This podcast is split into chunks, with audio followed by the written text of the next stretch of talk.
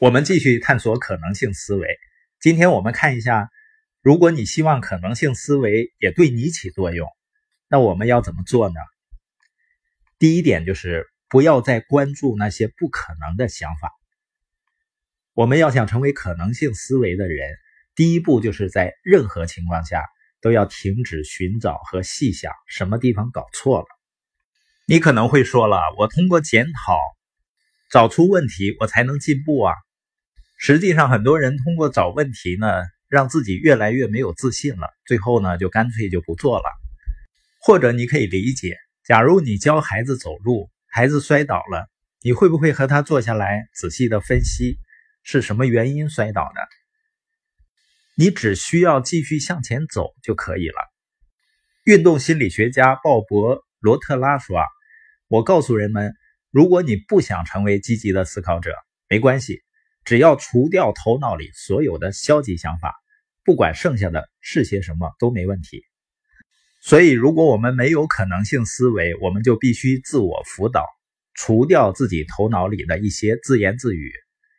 如果你自动开始把可能会出现的问题，或者你还没做一件事情呢，没开始做呢，你就开始罗列你做不成的理由，那你就得让自己停下来。你对自己说啊，别那么想，然后问自己，这里面有什么好的方面呢？这样可以帮助你开始可能性思维了。如果你确实是太消极了，就是你还没有思考前，悲观的话呢就脱口而出了，那么你也许会需要朋友或者家人的协助，在你每一次表达消极想法的时候提醒你。做到可能性思维的第二点呢，就是远离所谓的专家。因为所谓的专家比任何人都更善于击落人们的梦想。那些具有可能性思维的人，他非常不情愿把任何事儿看作是不可能完成的。火箭的先驱布劳恩呢？他说：“我学会了以最大的谨慎来使用‘不可能’这个词。”拿破仑宣称：“啊，我的字典里根本没有‘不可能’这个词。”所以，如果你想取得一些成就，你就要允许自己相信什么都是可能的，不要听周围的那些所谓的专家的说法。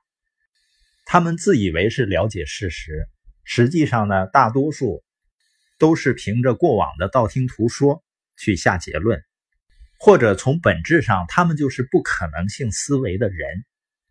他怎么可能会相信你呢？建立可能性思维的第三点呢，就是在任何情况下都要寻找可能性。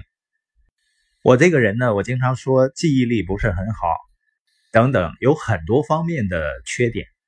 但是有一点呢，我真的是一个有可能性思维的人。像有的时候出去旅游，我要解决一个问题呢，有可能问当地人，问了十个人都说不可能，我有可能还会选择再问第十一个人。而且呢，我们会在语言不通的情况下，两眼一摸黑，在欧洲和澳洲去自驾旅行。这不意味着我们认为不会遇到任何问题，而是呢，我们相信问题呢，它总是有解决的办法。所以，成为一个具有可能性思维的人，不仅仅是拒绝消极，还有更多的要做，也就是不管情况怎么样，都要寻找那些积极的可能。下面有一个非常精彩的故事，是沃尔玛公司前总裁唐索德奎斯讲的。他说明了一个人如何在任何情况下都能找到积极的可能性。索德奎斯呢，曾经跟山姆沃尔顿，就是沃尔玛的老板，一起到阿拉巴马州去开几家新的店。到了那里呢，沃尔顿建议他们去拜访一下竞争对手。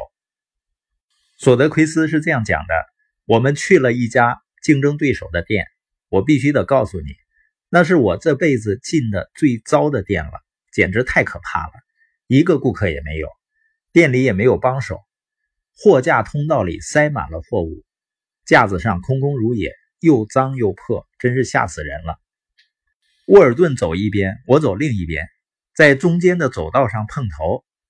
他说：“啊，你觉得怎么样，唐？”我说啊，山姆，这简直是我这辈子见过的最糟糕的店了。你看那些过道乱七八糟的。沃尔顿说啊：“唐，你看见裤袜货架了吗？”我说：“没有啊，我没看见啊。”山姆，我走的路线一定跟你的不一样，我一路上都没有看到裤袜。沃尔顿说：“那是我见过的最好的裤袜货架了。”然后他说：“我把夹子拔出来了，后面就是厂商的名字。我们回去以后，你给厂商打个电话，让他过来跟我们的上货员见个面。我希望在我们的商店里也装上那样的货架，那真是我见过的最好的。”他又接着说：“你看到那些少数民族的化妆品了吗？”我说：“啊，山姆，我没有看到啊。”沃尔顿说：“你有没有意识到，我们店里有四英尺长的少数民族化妆品货架，这里有十二英尺长。我们回去以后，我希望你跟我们的化妆品采购员联系一下，让他们都到我们店里来。我们真的该扩大自己的少数民族化妆品货架了。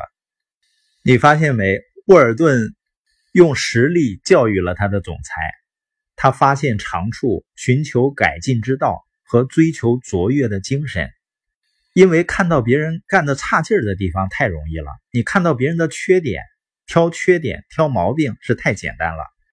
但是领导力最重要的特质是学习别人的长处。这件事也告诉我们在任何情况下发现可能性，并不需要天才的智商，或者是呢有多少年的工作经验，需要的只是正确的态度。每个人都可以培养出正确的态度。今天播音的重点呢是关于如何培养可能性思维的，其中有一个重点，在任何情况下都要寻找可能性。